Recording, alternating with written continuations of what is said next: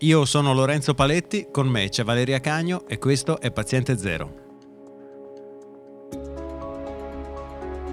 In questo podcast rispondiamo alle domande riguardanti il coronavirus Covid-19. Ci occupiamo di contagio, diagnosi, precauzioni. Cerchiamo di farlo con oggettività scientifica tramite l'aiuto prezioso di Valeria, esperta di virologia, ricercatrice all'Università di Ginevra e autrice per Scientificast. A lei porgerò le mie e le vostre domande da profano. Oggi è il 5 marzo 2020.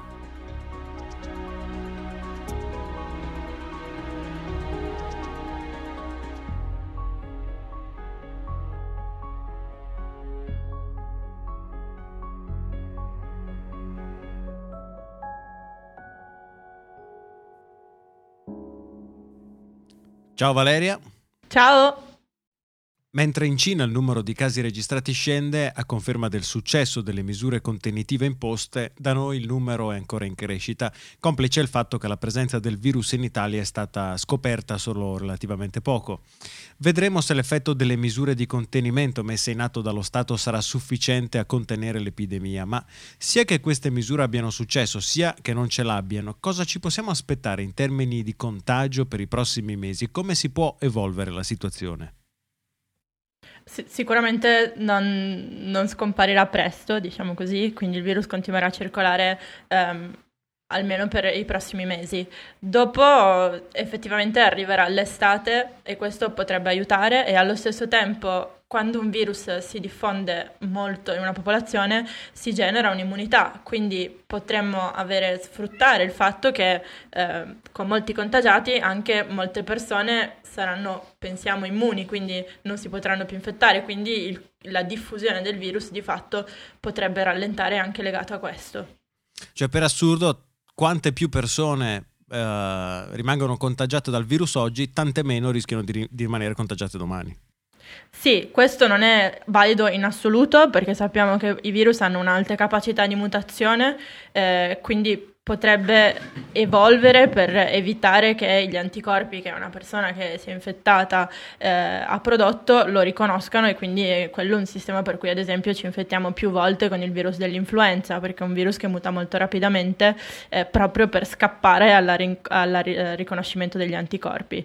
Però eh, dobbiamo prima riuscire bene a capire quanto eh, riesca realmente a mutare questo virus e eh, se questo succede. Quindi diciamo la, la, la situazione normale è che eh, gli anticorpi siano in grado di neutralizzarlo quando, quando ricompare.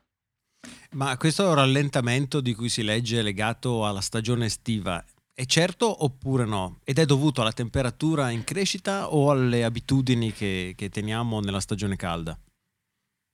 Allora, sappiamo che per altri virus, come siamo, di nuovo il virus dell'influenza, sappiamo che circola eh, da noi, ad esempio, quindi pensiamo agli Stati Uniti e all'Europa, eh, nel, nel nostro inverno, mentre nell'emisfero australe circola nella, nelle stagioni opposte. Quindi quello che vediamo ogni anno è che c'è un andamento stagionale. Eh, quello che si pensa è che sia dovuto in parte alle abitudini, eh, quindi in parte al fatto che d'inverno tendiamo a stare al chiuso in luoghi eh, magari più affollati e quindi ci sia una maggiore densità e quindi una maggiore capacità eh, di, di, trasmissione per il virus, ma ci sono anche degli studi, sempre sul virus influenzale, che dicono che eh, la temperatura e l'umidità possano eh, influenzare, possono aumentare, eh, influenzare l'infettività del, del virus, in particolare temperature basse e eh, un'umidità non troppo elevata ma comunque presente. Questo fa sì che eh, le famose goccioline di cui parlavamo, con cui si trasmettono i virus, siano più stabili nell'ambiente. Eh, in generale tutti i virus, al, se si alza la temperatura, sono meno stabili. Questo è un, una cosa che possiamo usare, generalizzare per quantomeno i virus respiratori. Quindi è una combinazione di fattori. E con stabili cosa intendi?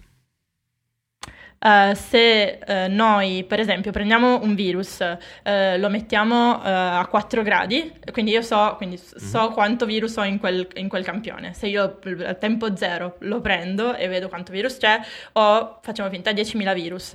Se lo metto a 4 gradi, per dopo un'ora ho ancora 10.000 virus. Se già solo fa un'ora a 37 gradi, vedrò che ne ho eh, la metà, per esempio. E se si alza troppo la temperatura, quindi più si alza, più eh, si abbassa la carica infettiva di quel virus. Questo perché sono fatti di eh, proteine e materiali lipidici e sono fatti per infettare le cellule, non sono fatti per resistere in un ambiente. E normalmente all'aumentare della temperatura eh, questo me lo insegni più tu che sei un fisico, uh, aumenta um, uh, l'entropia mm-hmm. e quindi è più facile che, siano, che ci sia un, una struttura meno stabile. Il prossimo autunno, col ritorno del freddo, è possibile che non avremo ancora un vaccino. In quel caso, che cosa ci possiamo aspettare quando le temperature torneranno ad abbassarsi? Uh, questo non possiamo ancora saperlo, quindi non ho la sfera di cristallo.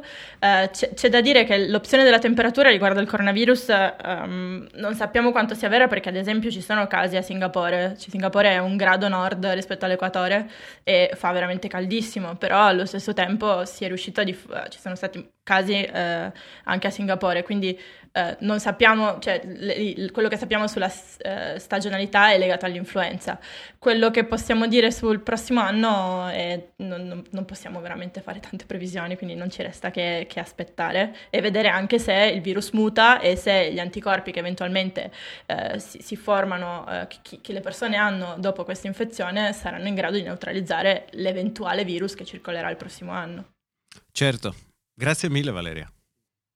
Grazie a te. Se volete approfondire l'argomento di questo episodio trovate alcuni articoli sul nostro account Twitter at paziente0pod. Sempre su Twitter ci trovate con i nostri nick at Valeria Cagno e at Lorenzo Paletti. Ci potete anche inviare una mail all'indirizzo info chiocciolapaziente0.net. Noi ci sentiamo al prossimo episodio di Paziente Zero.